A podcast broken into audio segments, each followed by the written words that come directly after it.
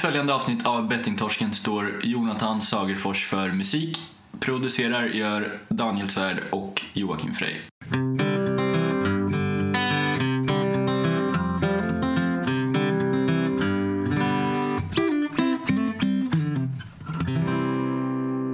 Nu är vi igång. Välkommen till Bettingtorsken. Podden Ja. som belyser och berikar eh, människor om ämnet spelberoende och spelmissbruk.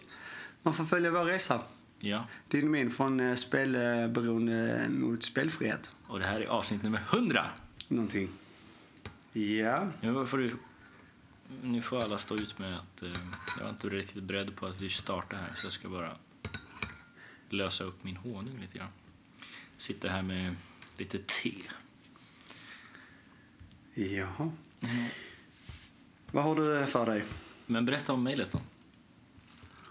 Eller vill du göra det sen? Vi kan ta det sen. Ja, Det tycker jag. Eh, confidential. Ja. Eh, Du, Nej, men- eh, har du läst Spelinspektionens... Det är mycket skattepengar nu som kommer in. Mm. Helvete. Klirrar i kassan. Däremot har väl avregistreringssiffrorna avtagit ganska mycket. Vad, har vi 47, 46-47 tusen som har pausat sig?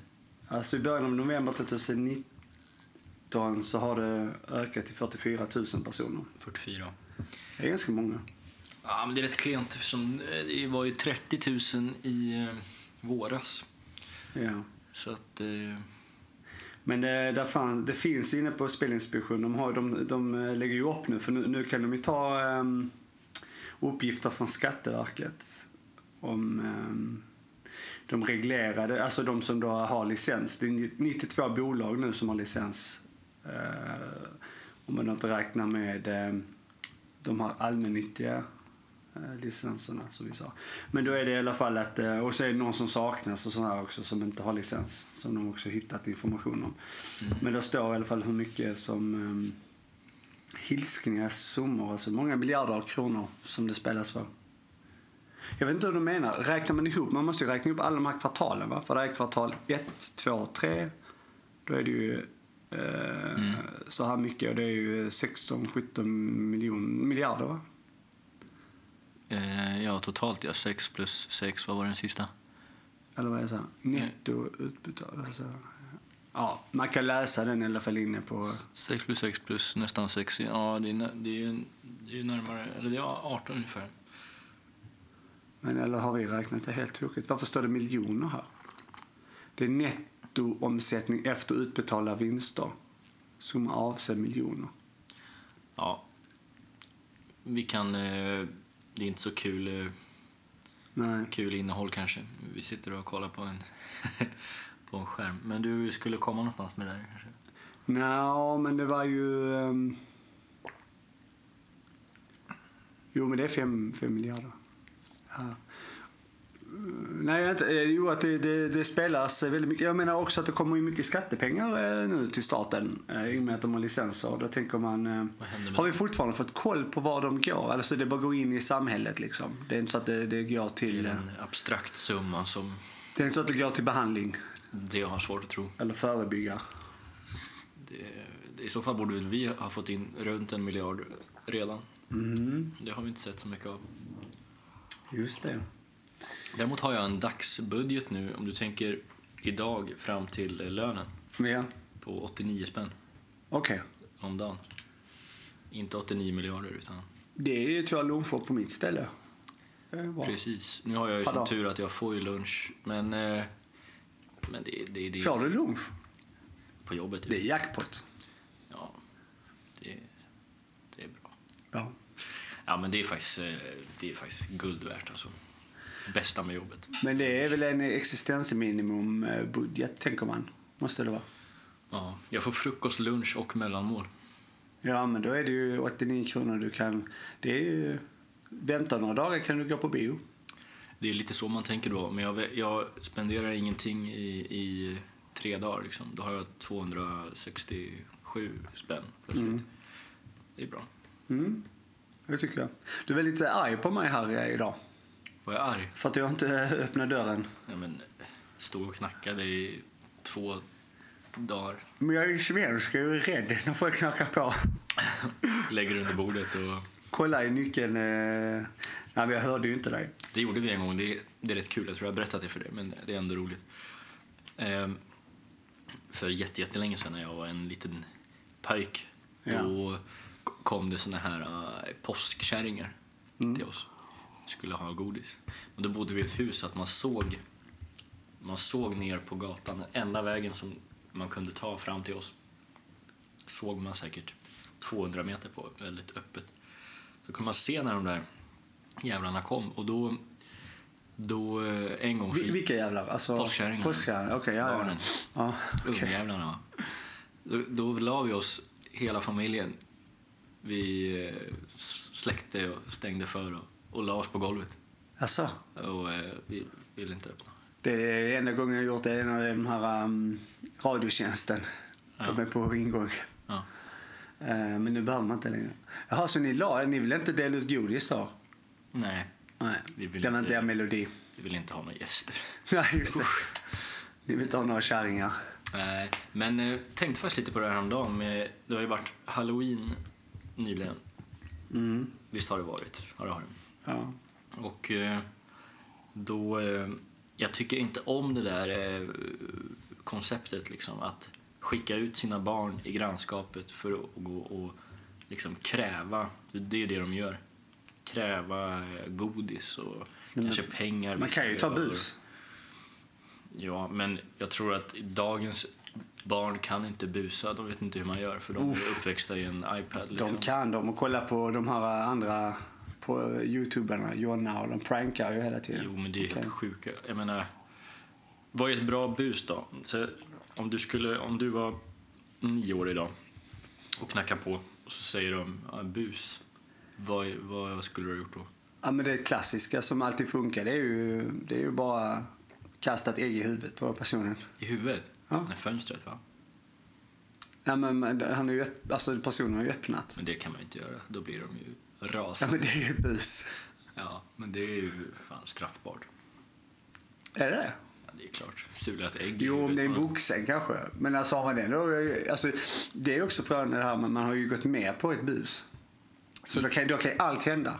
Man måste ju vara Ja, beredd. men det är det här jag menar. Det är, så, det är så äckligt på något vis hela grejen. Gått med på ett bus. Det kommer någon ful unge, knackar på och bara Ja, antingen måste du ge mig godis nu eller så kommer jag jävlas med dig.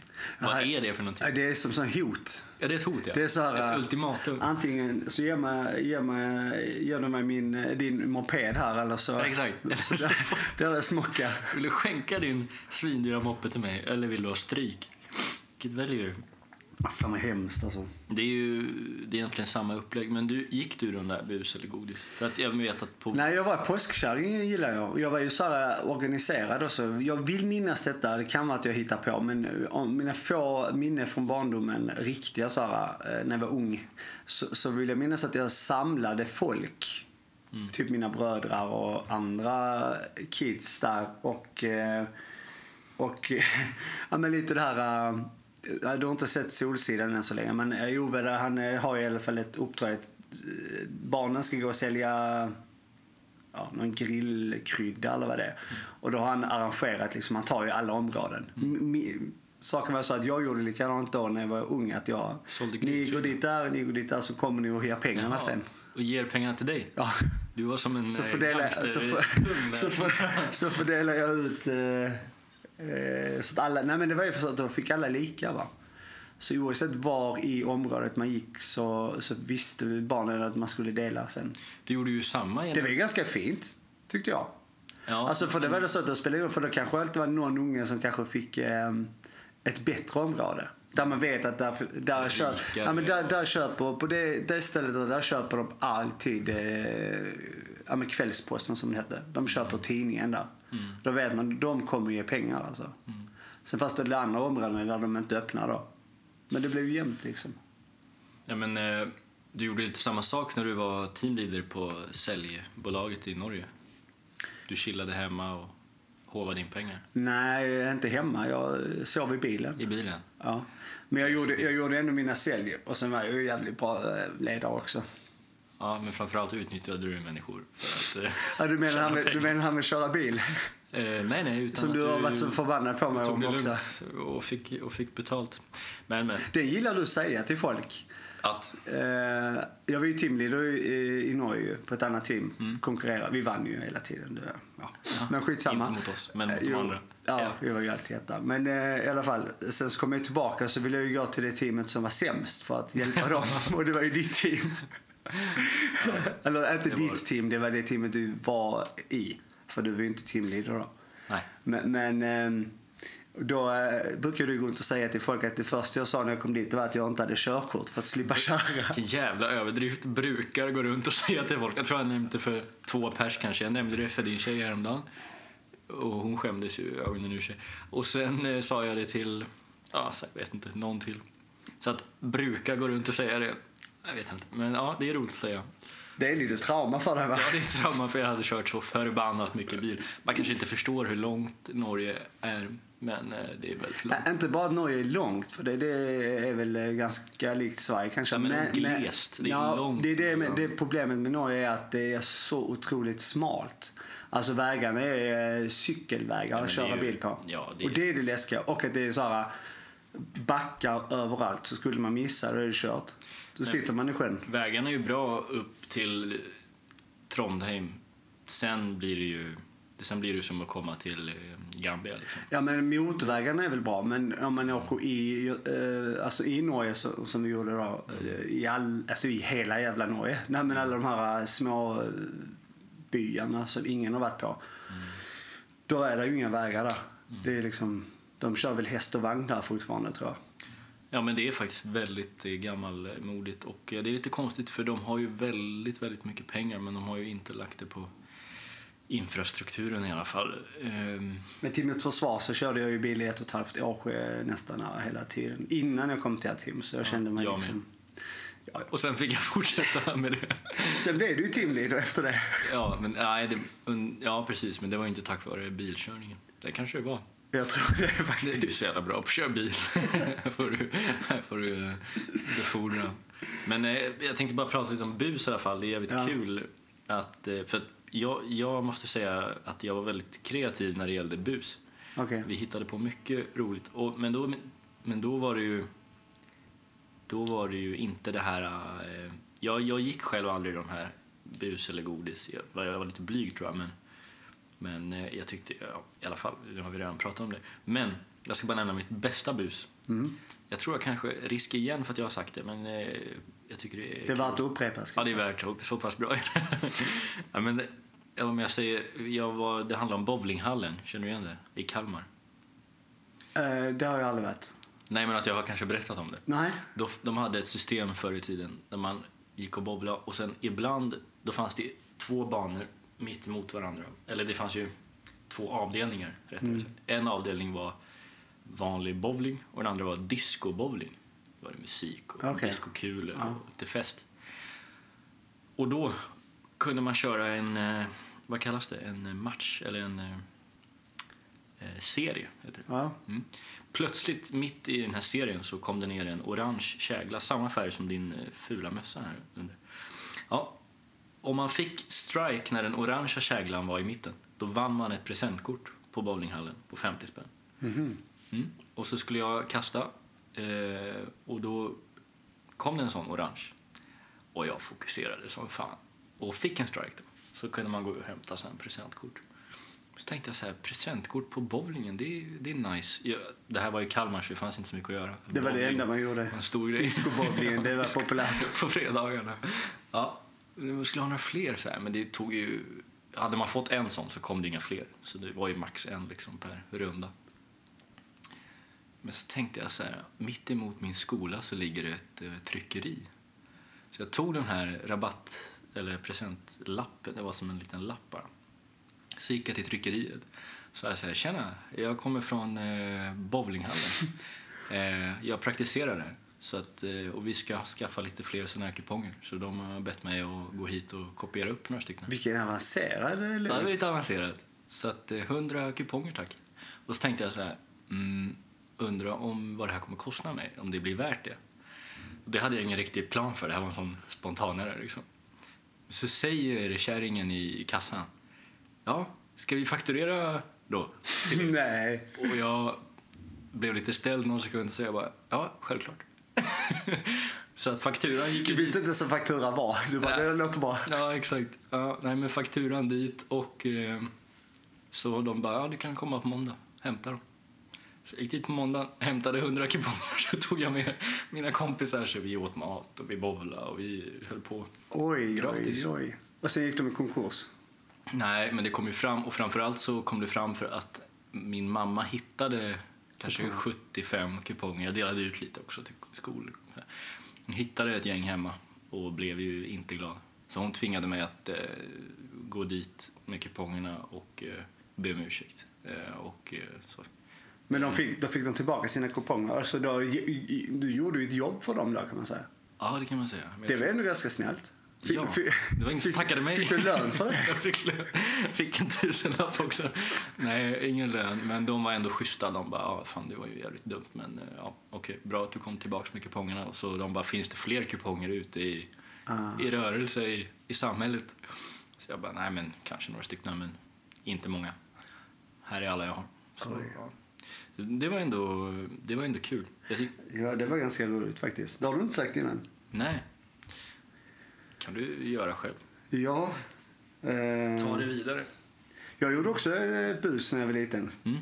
Eh, det kallades också stöld. Ja, just det. Var, stöld. när jag var, jätteliten då satte jag ett eh, kexchoklad i min eh, mössa och gick, skulle gå ut från butiken. Det var nog fem, sex, sju kanske max. Och då började det tjuta. Och det blev ett jävla liv. Och då sa jag, nej det här var bara skoj. Men det var inte så skoj sen för då kom ju, då fick jag välja mellan att eh, mamma skulle komma eller vara polis. Och då kom Då mamma. valde du polisen. Det blev ett jävla liv. Men hur fan kan det tjuta på en kexchoklad? Han var eh, lite tuff den där eh, livsgubben. Kan man säga. Han mark- markerade allt. Ja, Han satte larm alltså. på allting. Ja. Men jag var ju, vi hade inga pengar liksom och så tänkte jag att jag var jävla sugen på choklad. Jag skulle åka iväg och handla um, säkert tomhylsor till min eh, pappa eller något sånt där. Alltså, var- Tomhylsor? Ja. Ammunition? Nej men sådana hyls... Äh, hyls... Vad fan heter det? Filter? Filsig? Ja vad heter, heter inte Ja. det hylsor? Hylsor kallar de det? Alltså pappret? Ja. Ja, kanske i Skåne. Jag Rissla? Nej det var inte hyssel. Det var sån här äh, man, eh, man gör själv. Ja. Förr i tiden använde man ju sån jag här. vet inte vad det heter. Det kanske heter hylsor. Ja, ehm, och då blev jag sugen på choklad. Men ehm, det var ju inget skämt då. Nej, nej. Det fattar du väl? Den hade du inte tänkt lämna tillbaka. Jag tänkte stoppa i munnen sen när jag kom ut. Men det, det gick inte så bra. Ja.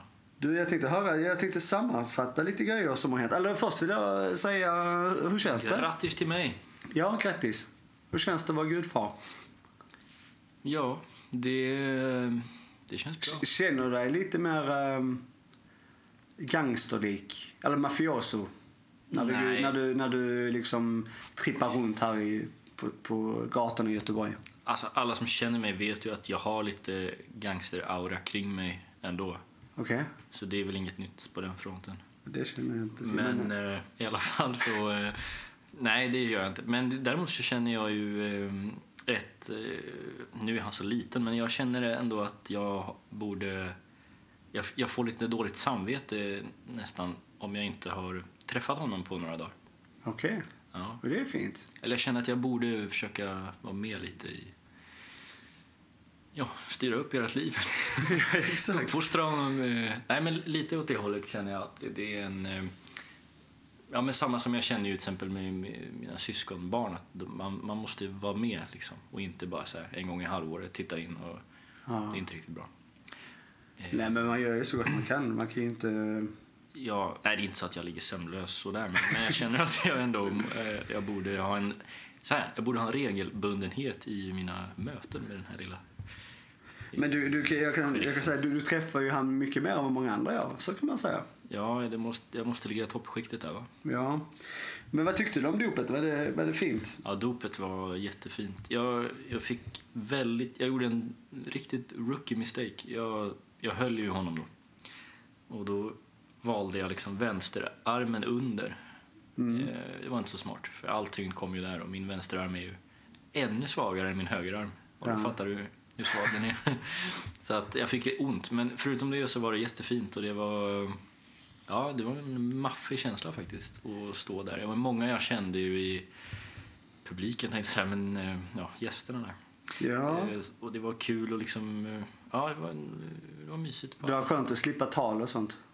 Det blev ju inga tal. Ja, ja, det var det. Jag, gill, jag tycker om att skriva tal, men inte att framföra dem. Så det var, Hade du skrivit ett tal? Nej, det hade jag inte. Men det var därför jag frågade dig ett par dagar innan. Så Ja, jag ja. tänkte att jag måste sätta igång nu om jag, det ska bli något.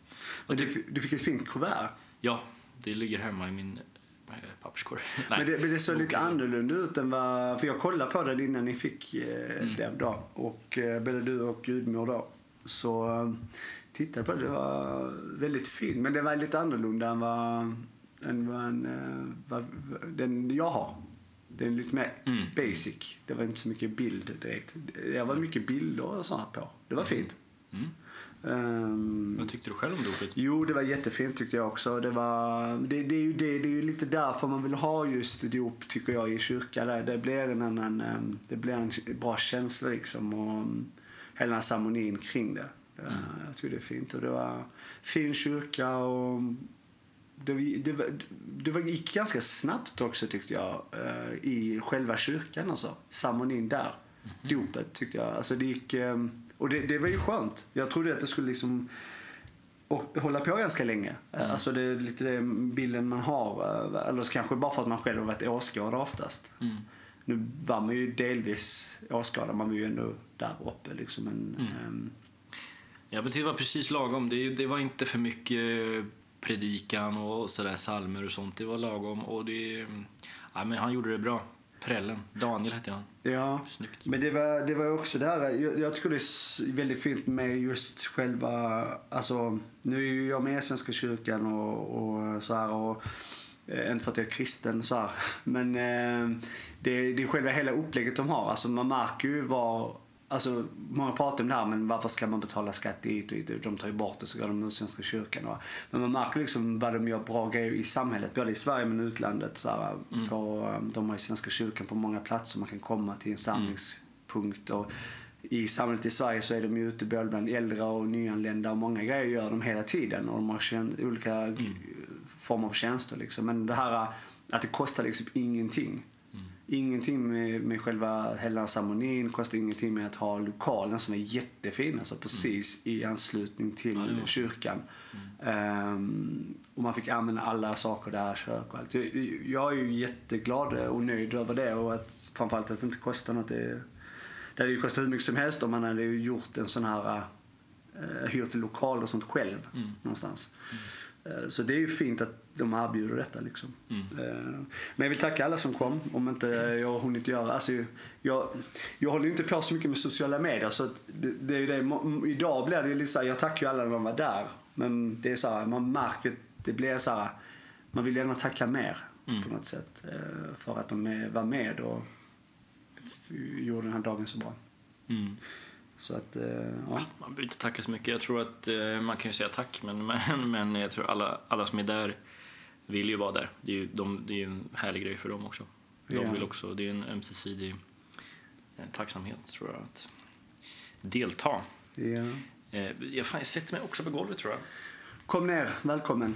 Ner i dammet. Sen fyllde jag år också, nu nyligen. Det var också fint. Ja, vad fyllde du? Eh, 34. Ja, precis. Och eh, har gått med diskbråck ett tag, så att det, känns bra. Eh, nej, men eh, och det var ju fint. Tack för din present jag fick. Det var snyggt. Jag käkade mat och jävlar vad du lyxade till det. Jag känner mig eh, viktig, Mm. faktiskt. Ja, ehm, varsågod. ja, men det är alltid svårt med present. Jag gick och tänkte på det några dagar och vi, jag och din tjej här, vi snackade lite. Vi ska hitta på någonting och så, men det, det är alltid svårt och sen är man alltid pank och det, är liksom, det ställer ju till det. Alltså hade man haft några goa millar då hade man ju kunnat dra någon weekendresa till Milano och Mm. köpt en kostym och så här, men det är inte riktigt där man befinner sig. Så Men vill man också ha det? Alltså, kanske Ja. Milanoresan, men inte kostymen. Det känns väl... Nej, men den kan man ju slänga sen bara för man är så rik. Ja, visst Ehm, Men sen så kände jag att det är väl bättre att göra något enkelt och trevligt och så. Ja, Eh, ja det var, jätte, det var jätte, jättebra. Ja, Eh, vad fick- tur för dig jag kan jag fick- säga att eh, du fyllde år strax efter lön. Annars hade det inte blivit någonting. Det är det som jag är så glad att mina föräldrar lyckades med det. Faktiskt. Det har alltid varit en... Tänk att fylla år den 24 till exempel. Det är inte så kul. Nej, min bror gör ju det. 24 januari. Den är trist. Vad brukar han få? Han brukar få någon... någon Han får en hälsning på Facebook. ja, Tror jag. Nej, men han får väl eh, barnbidraget då. Det är väl bra. stryk. Eh, Så här jobbigt efter både jul och nyår. Stackarn. Ja. Men, eh, Men Vattuman, det hedrar ju honom. ja. Men det var jäkligt... eh, Det var en halv... Jag gillar ju inte egentligen fira så mycket eh, födelsedagar. Nej, det, nej, men det var lite det också. Det, det är bättre att ha det lite lugnt och städat och bara så här. Ja, men umgås med nära liksom och Ja. med familj och så. Det, Mm. det känns skönt. Du, jag tänkte, ska vi sammanfatta lite eh, fotboll? Det var ju länge sedan vi hade lite intensivt fotbollsprat här. Ja, men är det, det är inte riktigt klart ännu. För våra lag. Ja, no, men eh, det- imorgon avgörs det. För AIFs del om det Mm. blir eh, division Precis. 6 eller om det blir 7 ett år till. Det blir en lång säsong. Det är nog, eh, jag kollar igenom det där. eh, I division 7-lagen så är det ju de andra, eh, det finns ju olika A, B, C. Mm. Och de andra har ju inte spelat i närheten lika många matcher som vi. Det är så här otroligt många matcher. Så 24 på en... eh, Du lägger upp nu för en, eh, en bra ursäkt om man, man inte går upp med nu. Jaha, du menar så? Nej. Nej. Nej, ja, nej det, det är ju... Men man märker ju att det sliter på många spelare. Så det är ju många som har eh, varit skadade också under säsongen. Jag är ju skadad nu, jag kommer inte vara med. Däremot så kommer jag ju um, hjälpa, eller komma ner där och, eh, till matchen och ehm, ja, sitta vid sidlinjen och hjälpa till lite där. Vilken tid är matchen? Eh, ett imorgon. Då kan jag faktiskt kolla på den. ju. Nu kommer det här avsnittet sändas eh, ganska sent efter, eh, eller kom ut. Så att det har ju avgjorts redan då. För de lyssnare som är eh, framförallt lyssnar för att få en division 7-rapport. Så det är Ja. lite sent. Ja, exakt. Cliffhanger. Till. Men det är, sju, det är klockan 13 på Gröna Vallen. Eller? Precis, exakt. Mm. Men, eh, ja. Men eh, annars, för hur, Inter Linné, där är ju du eh, verksam i. Mm. Vi har fest imorgon. Det är fest Imorgon alltså den nionde. Ni festar för att ni säkrar kontraktet i sexan. Det var en riktig risig vår. Jo, men då kanske du glömmer att jag befann mig i Kalmar. Eh, Ja. Nej, jag skojar. Jag, eh, ja, det var en risig vår. Jag var ju som sagt inte här, så jag vet inte vad det berodde på. Men eh, sen så vände det. Sista vårmatchen vände det, kan man säga. Då piskade vi på. Kanske till och med... Nej, de ledde inte, men de var i toppen. Bergsjön 4-0, slakt. Eh, Och sen har det väl bara varit positivt, förutom ett par förluster. Men det har varit mycket vinster. Ja, hösten har varit väldigt eh, vinstrik. Men det var ju det, vi, vi var ju och, träffade Kalle som är um, egentligen den som d- håller på och, och har driver i, eh, alltså vår kompis Kalle som Mm. driver i hela, för han har gjort det sedan dag ett. Eh, han har kämpat på som fan. Vi var ju besökte han eh, där i, precis innan den här Bergsjö-matchen Mm. faktiskt. Mm. Jag vet inte om du minns. Och gav han lite hopp om framtiden. Mm. Han kände sig, eh, han blev lugn. Mm. Ja, han coachade ju den matchen också, så det är ju, Ja. det är ju inte svårt att se dem... Eh, vad säger man? Eh, det är inte svårt att se... Eh, Mönstret. Att det skulle gå bra. ja, jag letar efter ett annat ord. Fan vad jobbigt när man inte kommer på. Men det var en stök, stökig vår. Sambandet. Sambandet, ja. Mm. Stökig vår. Mm. Mycket grejer som hände. Mm. Eh, jag har ju fått insider-information hela tiden. Ja, men vi är en- jag, jag är ändå lite med. För jag har ju ändå kommit och tränat eh, en del här under sommaren. Och, Ja.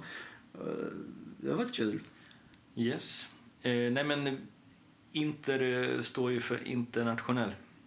Vi är en internationell förening. Och, eh, om- du följer med lite på fotboll så vet man ju att kan ju hända, kanske i Italien är det vanligt, Spanien också, eller överallt nu egentligen. Är man inte nöjd så kickar man ju tränaren.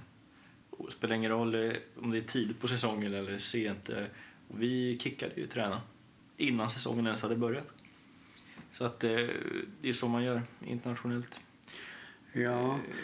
Men vad jag tänkte säga, men det är också internationellt det här med att ehm, de riktigt stora ligorna drar igång efter sommaren. Mm.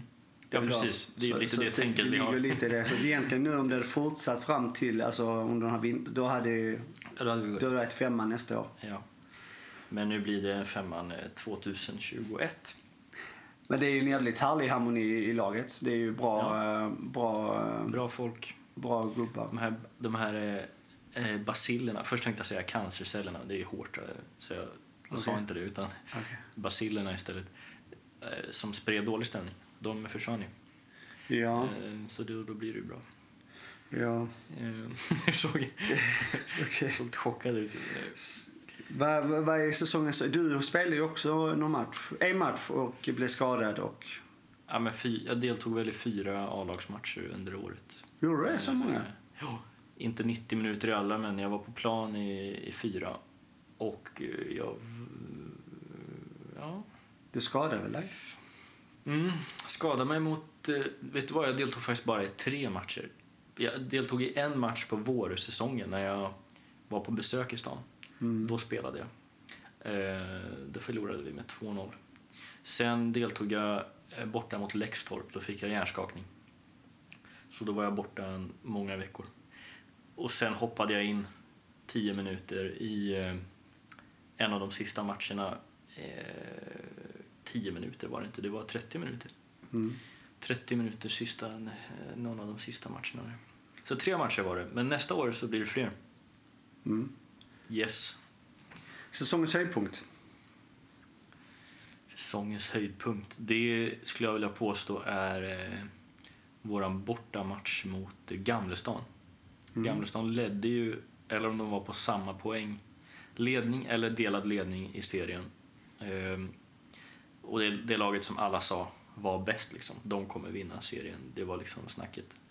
Och vi hade väl börjat komma igång lite, men inte så mycket ännu. Och eh, ja, bortaplan, gräsplan, tuff match. Men vi körde över dem. Fullständigt. Det var en fin dag. Det var lite höst. Hösten hade kommit lite grann, men så kom det ett sånt... Eh, det heter också något. Brittsommar, säger man. Så det var plötsligt en sommardag igen. Jättevarmt och skönt. Solen sken, fint väder och vi spelade jätte, jättebra. Sen höll vi på, det höll på att skita sig ändå för att domaren hade bestämt sig för att ge straff till Gamlestan så fort de var i, i vårt straffområde. Så de fick ju två straffar, men vi lyckades ändå vinna med 4 4-3. Men jag trodde du skulle säga Bergsjön, för de var ju också i topp när eh, den segern kom. Mm, jag var inte där, så jag har inte riktigt stämningen Ah, i kroppen. Men det var säkert kul för dem som var där. Ja. Men nej, Gamlestan tycker jag. Också för att vi spelade riktigt bra. Mm. 5-0 till oss hade varit mer eh, rättvisande resultat. Men eh, en vinst är en vinst. ja. Och för er då? Eh, jag spelar ju väldigt många matcher, men det är det att jag märkte, alltså om man kollar mig själv då, ehm, så blev det ju efter den skadan där i 17, eller 18 juli så, ehm, så märkte jag, alltså jag har ju inte sagt så mycket, det är så jävla dumt, men eh, jag har inte sagt så mycket, jag har försökt eh, kämpa på ändå så här. Men jag märkte att det har ju hämmat mycket ens prestation liksom. Men jag har ändå spelat eh, merparten av alla matcher faktiskt, eller varit med. Det är bara ett fåtal matcher man missat gjort en del mål och så här, men ehm, eh, det är det när vi har varit så här, ordinarie lag så har vi varit otroligt bra. Så det, är, ehm, man märker, det är ju väldigt många duktiga spelare i AIF. Eh, jämfört med tidigare säsonger som man har varit med där så är ju utan tvekan de- det bästa laget nu. Så länge jag har varit där. Jag har varit med i fyra år eller något sånt kanske. Eller har haft koll liksom i fyra, fem, fyra år tror jag det. Mm. Ehm, eh, och, ehm, men det är lite så här, det, det är synd för att det händer ju till och från att det, det är en del som är borta. Antingen skadade eller så är det andra grejer. Och då tappar man lite på det. Men, men själva spelmässigt så har vi ju varit väldigt duktiga. Och många matcher har vi vunnit mot de lagen som... Alltså vi, vi, vi fick ju bara en poäng mot de som vann eh, av möjliga, möjliga sex. Men de säger själva, vi säger själva, vi var ju betydligt bättre i båda matcherna men fick ändå bara en poäng. Det är lite så här, okej, det är så det blir. Och sen vann vi ju mot, eh, vi ut, alltså spelade ju ut de som kom tvåa i vår andra match mot dem. Vann med 3 eller 4-0. Eh, vi var jättemycket bättre. Bra stämning liksom. Men vi var lite, vi har haft så att vi har eh, tappat och inte haft med ordinarie lag i de viktiga avgörande matcherna egentligen. Och det har ju varit lite tr- trist faktiskt. Så nu får vi se här. Nu blev det ju kval för vi kom trea. Eh, och eh, har ju en absolut avgörande sista match nu. Så vi får hoppas att... Eh... Det hade varit jättekul om AIF gick upp. Ja, alltså kollar man spel, spelarmässigt och jag har ändå varit med i en del lag och börjat träna lite och varit runt och så här, här i Göteborg. Jag tycker faktiskt att om alla som sagt ordinarie är med så är vi utan tvekan division 6-lag. Men eh, det minst då. Men, men, Sa du om jag är med? Nej, om alla ordinarie är med. Alla ordinarie? Ja. Eh, jag får väl se mig själv som halvt ordinarie för jag spelat mycket men jag, vill, Ja, men var jag är ju inte bland de bästa kanske. Jag får vara ödmjuk i det där. Jag börjar bli gammal och... eh, Jag tyckte du sa om jag. Jag, kämpar tyckte det på. var en skön eh, hybris. Liksom. Så länge jag är med då har vi alltid chans. Ja, det är Zlatan.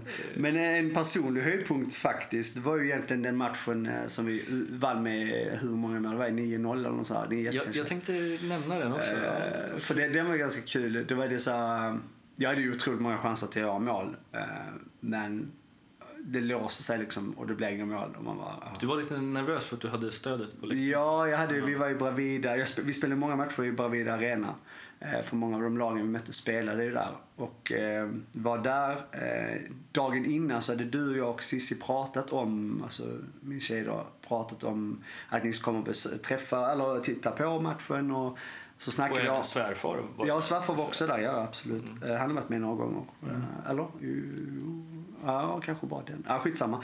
Men då, då snackade vi om att man ska göra, om man gör mål, om vilken målgest man ska ha. Då, då kom vi fram till den Be- Bebeto-målgesten från 94 va? Mm. När han eh, vaggar ihop med några andra av sina lagkamrater i Brasilien då. När de gör mål. Så att det, det är liksom vaggning för eh, hans son då. Som också nu är proffs. Eh, och då var det ju, ja men det blev en vaggning liksom. Men så låser det sig. Jag har många fina lägen. Eh, Det roliga var att de missarna som jag gör, gör mina medspelare mål på. Vilket är väldigt bra. Eh, Ja. Men så, får, så tar jag en straff där och sätter den och så får jag göra den här eh, målgesten. Springer bort, jag och några andra lagkamrater springer bort till er och gör eh, BB-målgesten. Det var kul. Jag blev faktiskt jätteförvånad för ni fick en straff tidigare också. Mm. Och jag tänkte ju att men det är ju, du, jag räknade med att du hade sagt i omklädningsrummet innan att ta, blir det en straff så tar jag den för jag ska göra den här målgesten och liksom familjen är här och så och kollar. Och så jag blev jätteförvånad när du inte tog den. Så tänkte, nu är det något, nu är det något fel. Men det var ju tur att ni fick Jo, men jag har ju, jag har ju jag har fått straff ju. Jag menar för två, tre år sedan så missade jag och sen du en straff jag är. För du vet, här, det är hårt där. Har man missat en straff då får man ställa sig längst bak i kön. Jag Det tar, mig, tar en stund. Jag kände mig tvungen att missa min straff. Ja, solidariskt ja. Ja, Ja, så det är jag. Men, eh, men jag satt ändå med en bra straff. Ehm, Fan vad hemskt. Alltså missa en straff, det, det, är, det är ändå ett, så här, någon slags bottennapp i fotboll. det är så många som gör En det. straff ska ju vara mål. Ja, men det har ju kommit mycket på sista åren. Frågan är om målet har blivit bättre eller om psyket på folk har blivit sämre. Jag tror målvakterna är bättre, helt klart. Alltså, De läser av. Ja. Men eh, nej, alltså jag, och det var lite jobbigt för mig för jag, när jag var liten juniorspelare så jag var straffskytten i vårt lag alltid, liksom, pojklag och så här. Och eh, ja, eh, jag satte alltid straffarna. Jag var stensäker. Så jag gick ju fram med sånt jävla självförtroende. Eller egentligen hade jag inte så mycket självförtroende för att jag var väldigt, väldigt trött den matchen. Det var ju så här stekhett sommar. Eh, det var någon som sa till mig, jag var nere på backen. Du, du, Det var jag som sa till dig, Daniel ta den här. Ja, men eh, ja, var det du? Ja. jag tror det var några andra också för vi hade haft någon straffläggningstävling på träningen innan. Och den vann ju jag. Nej, den vann jag och det var därför jag fick ta straffen. Men, då, men så kände jag mig riktigt seg. Du vet när man har så här riktiga spagettiben liksom. Man Ja. har ingen energi. Jag, bara, fan, jag sa nej någon gång och sen bara, jo men kom igen nu. Ja, jag joggade upp där och så.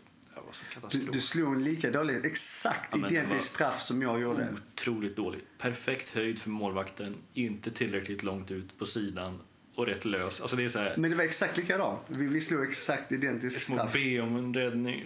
Men det var ju den, eh, det var ju en period där när vi spelade AF när det här hände som det var många som missade straff. Mm. Eh, Men eh, ja, ja men det, var, det var ju en höjdpunkt i sig kan man säga. Ja. Men, ehm, men det, det är ett skönt, det är skönt tugg. Det är kul ändå att hålla igång med det och ehm, ehm, ja, med fotbollen. Mm. Får bara hoppas att ryggen blir bra. Jag hoppas att eh, AIF går upp och så att vi hamnar i samma serie så kan vi stångas lite nästa år när du har Mm. rehabiliterat dig. Faktiskt. Mm. Det hade varit något. Det lär ju bli samma serie, känns det som. Alltså man kollar geografiskt sett. Ja, det, det kan det mycket väl bli. Fast eh, ni, eh, alltså det är ju inte Linné är ju inte Linnélag, det är ett stadslag. Det har ju blivit lite, Det är Linnélag. ja, det men har aldrig någonsin spelat i, i den stadsdelen. Men eh, det kanske kommer Ja, eh, det kan komma. om fem år. Det kan komma. Eh, absolut. Hörru du, eh, ja. Hade du något mer där? Nej, det, egentligen inte. Nej, jag skulle vilja prata lite eh, politik. Okej? För att eh, politik och fotboll är, vet du att det hör ihop. Mm. Det är samma. Eh, det är mycket politik i fotbollen. Men jag tänkte bara så här, jag vet inte varför jag kom att tänka på det riktigt. Eh, satt faktiskt på min lunch idag, min gratislunch och eh, klurade lite på, det här. Och då var det så här att alla minns ju senaste valet 2018. Mm. Kaoset som var där. Ja. Det blev Som ett det fortfarande val. Och, ja, fortfarande. Men det blev ingen, ingen vann och vi hade ingen regering förrän en bit in på 2019. Ju. Så Mm. det var ju, men eh, det kan ju hända. Men, eh, och det är väl bra liksom att det, det är väl, ja, det görs ordentligt och så. Men det året, 2018, och fram till till att regeringen satt, och säkert även fortfarande, jag har ju tagit ett beslut om att eh, avskärma mig totalt från nyhetsflödet, vilket gör att man följer inte med riktigt i politiken. Men det sista jag såg, sista året där, det var ju sån väldigt pinsam nivå på debatterna. Mm. Eh, Det var ju... Ja, det är ju sånt otroligt trams liksom. Så då eh, bestämde jag mig efter att regeringen satt att nej, det här, nu lägger jag ner min röst. Nu kom, ska inte jag vara med och rösta för jag vill inte bidra till det här eh, dagisnivån som pågår. Liksom. Cirkusen. Cirkusen, precis. Det, det är så löjligt. Nu vaknar din unge tror jag. Ja. Ska du gå och kolla? Jag kan sjunga något så länge. ja, vi kan se. Jag lärde mig faktiskt en sång igår på jobbet. Den går så här. Ekorn satt i granen, skulle skala kotta. Nu, nu, nu, nu, nu. Ja, jag lärde mig inte riktigt tydligen. Han, eh, det var bara en sån här... ehm, det var bara falsk alarm. En sur uppstötning. Ja, det kan man säga. De är goa. Nej, men så slog det mig i alla fall idag lite så här, jag började tänka på det. Är det rätt eh, att eh, göra så? Eller blir man en... Eh, eh, för många säger så här, ja, men du måste rösta annars så kan demokratin falla och så här. Mm. Men jag vet inte. Men sen så... Ja, jag bara funderar lite kring liksom. För nu är det ju kanske inte... Men det, det är ju en stund till nästa val, men det kommer ju sådana småval hela tiden. Det är kommunalt och det är EU och det är ju grejer omröstningar och så. Vad, vad tänker du om det där? Ska man... Eh, är det en rimlig... Är det en bra protest att göra? Att skita i det? Eller hur ska man jag, protestera jag, annars? jag tror att det, alltså det här gäller ju egentligen i alla frågor. Så det är ju samma, alltså där kan, politiken speglar också spelberoendedebatten. Alltså Mm. det är ju så mycket som är kopplat liksom. Om, om folk bara, nej lägger ner, jag ska inte låta min röst höras i frågan om förändring. Alltså Mm. vård till exempelvis, förebyggande för spelberoende. Hur ska man kunna hjälpa till? Hur ska man kunna hjälpa fler som är spelberoende? Hur ska man kunna minska eh, suicid och allt det där. Liksom. Alltså, du vet, det är så mycket som är förknippat och det är så om folk bara slutar prata om det, använda sin röst till förändring, då kommer det aldrig bli en förändring. För det finns alltid de andra som vinner på att man inte gör det. De som man kanske, alltså, det finns ju alltid någon som tjänar på att folk inte använder sin röst. Mm. Så är det ju. Eh, och klart att det är jobbigt att, att kämpa kanske i vissa frågor. Eh, men när det gäller just ens röst så tror jag det är väldigt, väldigt viktigt att eh, Alltså nu menar jag politiska rösten. Mm. Eh, så är det ju väldigt viktigt att det är ju liksom en rättighet och, och en eh, för, eh, för dig som person, oavsett hur mycket pengar du har eller hur lite pengar du har så är den värd lika mycket som alla andra. Och därför är det viktigt att lägga den där du känner ditt hjärta är, kan man säga. Mm vad din moraliska kompass säger att du ska göra. Och att bara lägga bort den. Ändå är det kanske där att ja, men min moraliska kompass säger att den ska vara där. Men de gör ändå så och så och så. Och det är kanske av hela agendan och saker de vill förändra eller genomföra så kanske 30 eller 40 procent av det är likt de som du inte gillar. Ja men okej, okay. det är ändå värt det. För det är ju så att de gör det för att ändå kunna spegla någon form av demokrati. Liksom, för att ändå kunna bli en bra förändring. För att sedan kunna vinna fler röster. Um, så länge inte de går ifrån sin egen, egen ideologi till exempelvis. För alla partier har ju en ideologi i grunden. Det är ju det, men det är också det är precis det de gör. För att när man lägger sin röst på parti X som man tror på och man har fått massa vallöften. Mm. De har, det är ju ingen av våra politiker som har några problem alls med att spola ner sina löften i toaletten bara de får lite mer eh, makt. De allierar sig med fienden så att säga och de, de, de sviker ju oss, tycker jag, hela tiden. Liksom. Det enda de bryr sig om, vad det verkar, är att de, de, de allierar sig ju med den eller de partier som ger dem störst chans att få makt. Eh, alltså det, det är ju ändå så här, i slutändan så är det ju ändå fortfarande folket som bestämmer. Och jag menar om folket, om alla tänker likadant, då är det ju de som bara bryr sig kanske om makten och sig själv som vinner. Och då kanske inte är en bra förändring för den andra personen egentligen. Så, som då har lagt ner och inte tror på någonting av det här. Så. Men är det verkligen folket som bestämmer? Vi säger att du lägger din röst på, ehm, på Moderaterna. Bara för att jag har en blå tröja? Ja, ja precis. Ah, okay. Jag får komma och tänka på dem. Du, eh, sån är du. Ja. Nej, men eh, vi säger att du gör det. Du tror på deras idé. Men så säger han, eh, vad han nu heter här, ehm, Kristersson. Kristersson ja. Eh, att eh, ja, men nej, nu, jag vet att jag lovade sänkt skatt och hittan och dittan men nu så att eh, vi kommer slå ihop oss med vänstern och det kommer gynna oss på lång sikt. Tack och hej. Och så, då har ju du fått ingenting för din röst. Allt som du trodde nej, på men det är, så, nej men det är sant. Då får man ju till nästa val göra en förändring. Ja, ja, men alltså du, du, då är det ju inte vi som bestämmer i slutändan. Det är ju de som Ja, alltså man ser ju när eh, partier växer. Alltså det är ju ingen hemlighet till exempel att SD växer. Så får man säga vad man vill om dem. Men det är ju för att det är ett sånt stort missnöje bland alla andra partier. Att det finns ingen opposition. En oppositionen som finns är ju de. Mm. Eh, och det man ju så decemberöverenskommelsen. Och det vet, alla går ihop för att utesluta ett parti. Och det är ju, det är ju inte demokrati. Mm. Oavsett vad man säger om det. Det är ju jätteviktigt. Det är samma alla det här med att man ska sätta en juridisk process i saker innan man kan Eh, döma folk. Alltså så är det ju. Eh, det är ju samma där att det måste, i en demokrati så måste det finnas en, alltså det ska finnas oppositioner annars så vet man ju, annars röstar man på, på ingenting. Mm. Um, så där är ju inte, där är ju, det finns ju förklaringar varför de växer.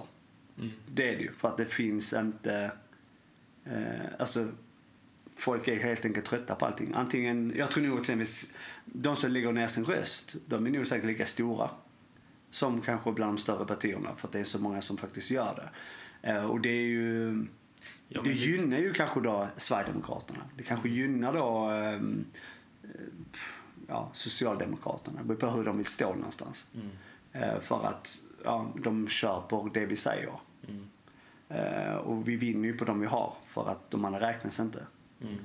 Så det, det, är så här, det är ju väldigt svårt. Men jag, jag tror att man måste um, precis samma sak när det gäller alla debatter och allting man brinner för så är det viktigt att man... Eh, alltså det är ju den ställningen, det är ju samma i samhället i, i sig. Om du ser någon som blir utsatt för brott eller våld eller vad som helst. Ska du bara gå förbi och bara nej men jag vill inte blanda mig i det där. Eller ska du faktiskt göra en handling i det där. Mm. Eller någon kanske stupar och håller på att få en hjärtattack. Ska du hjälpa personen eller ska du bara gå därifrån? Alltså jag tror allting speglar sig eh, i att man har någon, en handling man måste göra. Man, måste göra. man får välja om man vill göra det. Nu säger jag inte de som lägger ner sin röst inte gör den andra grejen. Jag fick inte ihop det där riktigt. Nej, men det, eh, hand, nej, men det handlar om det här. Alltså, jag tror att samhället i sig, man måste faktiskt eh, använda det man tar har. sitt ansvar? Typ. Man tar sitt ansvar, mm. exakt. Uh, för att det är ju den rättigheten du har. Uh, mm. Samma sak som du, du får ju välja um, om du vill eh, vara en bidragande person i samhället till positiva saker. Att hjälpa folk eller Eller helt enkelt bara, nej men jag blir inte hjälpt av någon så jag hjälper ingen. Nej, men det ska man ju vara. Men då är det ju till exempel att eh, det, här, det som pågår i politiken tycker jag till exempel är inte positivt någonstans. Alltså det är ju väldigt negativt alltihopa. Så kanske Mm. man, men jag tänker också att man kanske vill ha ett, anna, ett helt annat system än det vi har. Eh, det kanske man då kan visa genom att eh, ja, Men hur vill man då, vad vill man ha? Alltså det man gör när man gör så det är att man kan ju skapa i värsta fall diktatur. Ja, det behöver inte vara fel. Då, då är det ingen som, ja men det beror på vem det är som är diktatur, alltså diktatorn. Precis. Det är ju det, det handlar om. Alltså, Nej, inte. om, om, du, om du då tillåter någon, för att du är så trött på alla, men du tillåter någon att bli en, en världshärskare eller vad som Sverigehärskare. Ja, men en, en, en, en som då har eh, ja, men ett parti som bestämmer helt enkelt. Mm. Det blir ju en, en diktatur då. Ehm, och de inte är alls i närheten av din moraliska kompass. Alltså var du står i din ideologi, då är det väldigt problematiskt. Mm. Det ser man i många länder. Det är ju därför det finns så mycket demonstrationer överallt i hela världen. Där folket nu går ihop och försöker starta makten eller de vill säga ifrån. Nu, Mm. nu räcker det liksom. Nej, alltså i grunden är det ju såklart jättebra med att kunna göra sin röst hörd. Men jag tänker att om vi alla bara lägger ner vår röst i kommande val, ingen röstar, då visar vi att vi accepterar inte den här, eh, det här tramset ni Jo, på men vad, vad, Höj det, det värsta är vad kan det leda till? Alltså, vi säger då att ja, men om det är Moderaterna exempel som, som driver, ja då blir allting privatiserat och det blir ju svindyrt med både vård och eh, skola och allt. Det är Mm. bara rika som, som överlever. Ehm, Sverigedemokraterna, hur, hur blir det om de tar makt? Mm. Och alla som inte är födda, eller så här, ja, vad de nu räknar födda i Fyra Sverige. generationer bakåt. Ja, om inte de... Äh, är det då åker alla ut härifrån? Eller vad, Mm. vad, vad, vad är liksom konsekvensen av att göra det? Eh, nej, men sen, det, det är ju uppenbart att saker inte funkar. Men nu läste man att vad är det, 500 eller 600 personer varslas i Karolinska. Jaha. Det är ju otroligt sjukt. Ja. Eh, sjukt. Alltså sjukhus då eh, blir av med sin personal när de redan går på knäna. Alltså hur, vad kommer det leda till? Jo, det kan ju leda till att det blir en mer, alltså att privatiseringen, det, vi är på väg dit. Mm. Man litar inte på samhället, man litar inte på välfärden, man, man säger upp folk. Eh, Arbetsförmedlingen och så vidare och så vidare. Det, det, är ju, det är ju saker som kanske inte, alltså är man då, gillar man välfärden så är ju inte det bra. Då kanske man borde rösta annorlunda liksom. Mm. Ehm, För att de här sakerna ska fungera. Då får man själv vem är det som vill att pengar ska gå dit. Mm. Det är ju det man måste då kolla på. Jag- tror det är viktigt att, att eh, ha sin röst Mm. och faktiskt använda den. Får väl se då, 2022. Ja, Mm. ja det, Då är det fotbolls-VM i Qatar, apropå politik. ja, det är humant. Ska du dit? Jag ska fråga Kim Källström om han har någon Ja, han tips. älskar ju Qatar. Oj, vad han älskar Qatar. Ehm, ja, det är bra. Nej, men eh, okej då. Är det något nytt med spelberoende-debatten som du känner vill lyfta? Jag tror det är ganska svagt. Det har, vi har ju diskuterat det off the mic. Att vi har ju ganska svårt. Vi driver ju frågan om att förbjuda spelreklam men det känns som man sitter liksom och i startgroparna och väntar på utslaget efter utredningen och det är ju nästa år. Ehm, Det känns som att det, det är inte så mycket mer. Det händer inte så mycket i, i debatten. Var, var, var, står, eh, var står vi? Var, var står landskapet i Sverige? Jag följer inte med, om- om jag ska vara helt ärlig, på det. Jag, jag, jag kollar lite Twitter ibland och ser vad folk säger och så, men det är... Nej, jag, jag, jag håller med. Det är säkert en kombination av att man kanske inte letar lika mycket som tidigare. Eller i alla fall gör inte jag det. Nej, men jag tror inte det. För det är inte så mycket som sägs längre. Alltså det känns, det var ju jättemycket prat nu innan licenserna och det var jättemycket prat och det är fortfarande om reklamen och det, och, och det här, um, och, och, det, ständigt är det ju prat om hur um, de här, alltså alla ideella organisationers överlevnad liksom, med, med statsbidrag och allting. Mm. Eh, och det är ju en ständig, det har ju, men det är ju en fråga som har varit där egentligen alltid. Men nu såklart, det är ju, det är ju, det är ju krav att kommuner och landsting ska ta sitt ansvar. Mm. Eh, sen om det följs, det är väl kanske det man i så fall borde ha en debatt om eh, mer. Och att hur ser det verkligen ut? Göra en sammanställning. För vi, vi pratade om det här. Vi, det har ju varit, vi, pratade ju tidigare om det här att det känns lite som att Ja men man har svalt det bara. Ja, de fick licens. Ja okej. Mm. Och nu lyfter vi det här, det var det jag pratade om där att okej, okay, där är väldigt mycket pengar som kommer in. Vad händer med dem? Där kan man kanske föra en debatt. Mm. Uh, var ska de pengarna gå? Mm. Vad är rimligt? Nej, men det, är väl, det är väl inom vårddelen som kanske den största debatten kommer fortsätta finnas då. Ja. Mm. Det blir väl kanske inte enklare också av att det varslas eh, personer i vården som kanske inte jobbar med spelberoende direkt. Eller de gör väl också, de ska ju göra det med men mm. det varslas ju hej vilt i landet. Mm. Ja. Vi får helt enkelt uh, ha span. Har ni tips så hör av er. Mm. Ständigt. Men då får det vara något bra alltså. Ja, för vi har ju diskuterat det här om gäster och så här. Det är, vi har ju en hel drös med gäster som har sagt mycket. Men det var ju precis då när mycket av debatten har varit. Socialtjänstlagen, att det blir inskrivet där. Jag tycker vi har, intervjuat, vi har ju intervjuat alla som man kan kräva att en sån här podd ska intervjua. Så är det ändå. Ja. Och de man kanske skulle vilja höra som inte har varit med har vi ju tjatat på, men de har inte velat. Ja, det, de försöker hitta tid. Där, där är, vi har det, försökt få är... med Pontus Lindevall, heter han va? Som är ju ständig eh, rikssopa på Betsson. Som är ju kanske det mest misskötta tillsammans med, vad heter de som åkte ut? Ninja. Mm. Eh, han har ju sagt nej, Ardalan har sagt nej. Nej, Ardalan är diskussion om, men ja, vi får se. Han har sagt ja nu, när det är, ja. När det är lugnt. När det är lugnt. När han har fått lite högre lön och så här, då, då är han sugen. Men, eh, ja, nej men annars så, jag vet inte. Vi har ju varit så breda också. Det, det är ju det, man, det är inget område som jag känner i alla fall som är så här, det här området har vi inte rört. Vi har intervjuat de som jobbar med vård, vi har intervjuat gamla spelare, de som driver eftervård, självhjälp. Vi har intervjuat spelbolagsfolk. Vi, vi har ju tagit alla, liksom, författare, allting. Hur är spelfriheten? Hur känns det?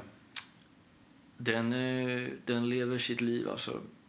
Det, det, är, eh, det är alltid läskigt att säga det här men det är, det är helt lugnt alltså.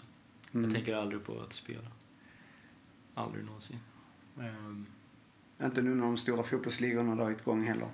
Ingenting. Jag kollar ju inte liksom. Så att det är, nej, det är, det är helt lugnt. Får vi, jag har ju egentligen... Eh, alla, för, för egen del, då, mina risk, alla mina risker är ju egentligen igång. Det här med fotbollen är igång. Jävligt dåligt med pengar lite så här kanske deppig tid, mörkt, kallt och regnigt och så. Ehm, men nej, det är lugnt faktiskt. Och det är ju, det får man vara jävligt tacksam över. Mm. Tänk så många det finns ändå som inte, som kanske aldrig riktigt eh, tar sig upp och, och liksom känner sig fria. Mm.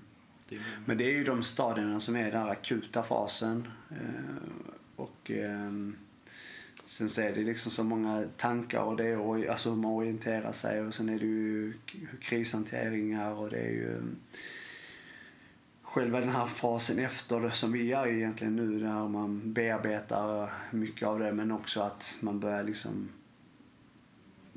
ja men det, livet börjar sätta sig igen liksom. Mm. Och, um, mm. Förändringarna i hjärnan håller ju på hela tiden ju. Det är ju mm. så här, det, det är ju livslång eh, kamp som man eh, inte får blunda för. Liksom. Ändå är det tar två, tre år och, mm. som vi är nu. Och sen, ja, många har ju, vi har ju intervjuat folk som varit spelfria i 10 plus år och mm. Eh, de säger ju samma sak. Mm. Så att, eh, ja. Ja, och själv? Nej, men ja, jag känner samma. Det, mm. Jag märker ju att vi glider ju mycket mer i, alltså vi ja, man håller på med föreningen och allt det där. Och, och, men det är ju så mycket andra saker i det där med som inte kanske har direkt med hur man mår hela tiden mm. Visst, det är ju möten och så här, men, men generellt så är det ju um, märker att vi glider lite mer, alltså man glider ifrån med podden också. För att mm. tidigare var vi ju mycket mer fokuserade på hur mår vi i spelfriheten, prata om mm. vad är spelberoende, hur påverkar det oss, vad ska man göra, hjälp och så vidare.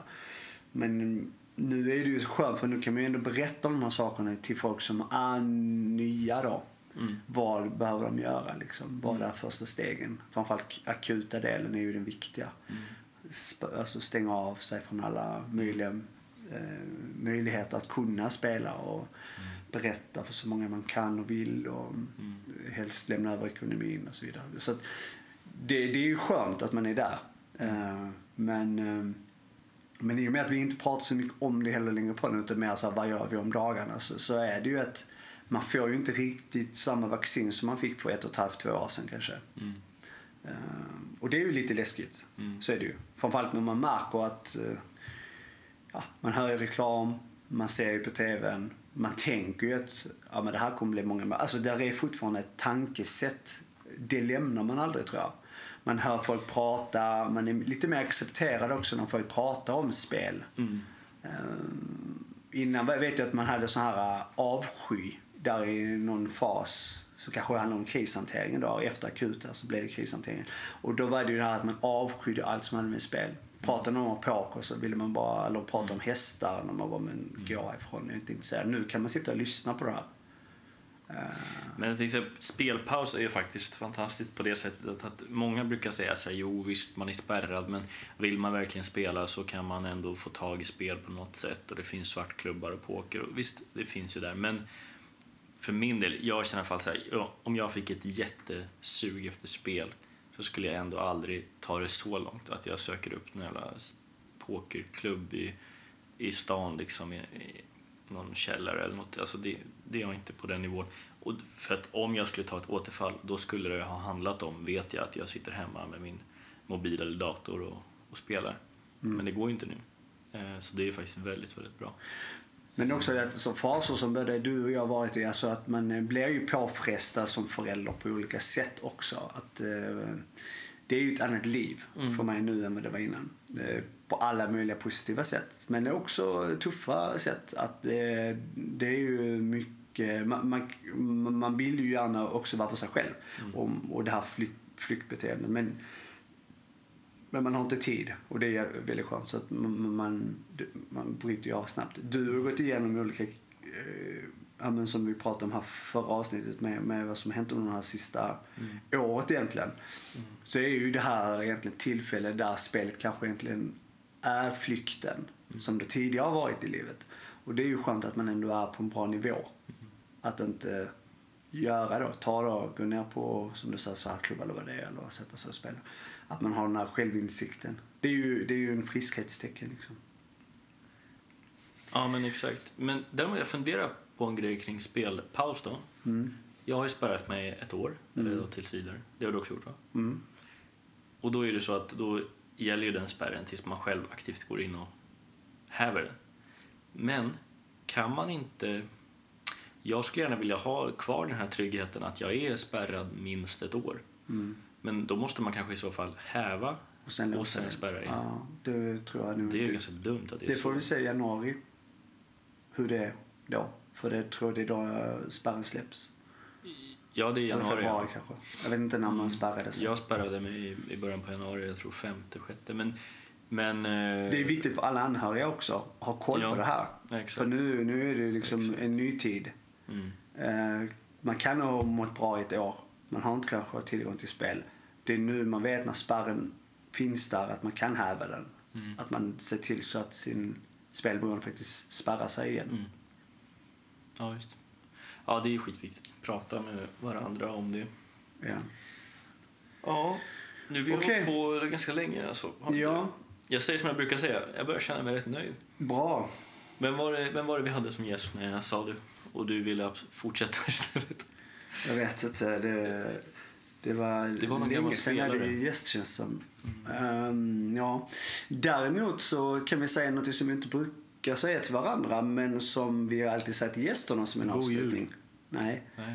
Ehm, vad har du att rekommendera i livet? Ja, vad har du att rekommendera? Nej, jag säger till dig. Ja, just det. Mm. Rekommendera... Mm. Ja, men då rekommenderar jag eh, att eh, meditera.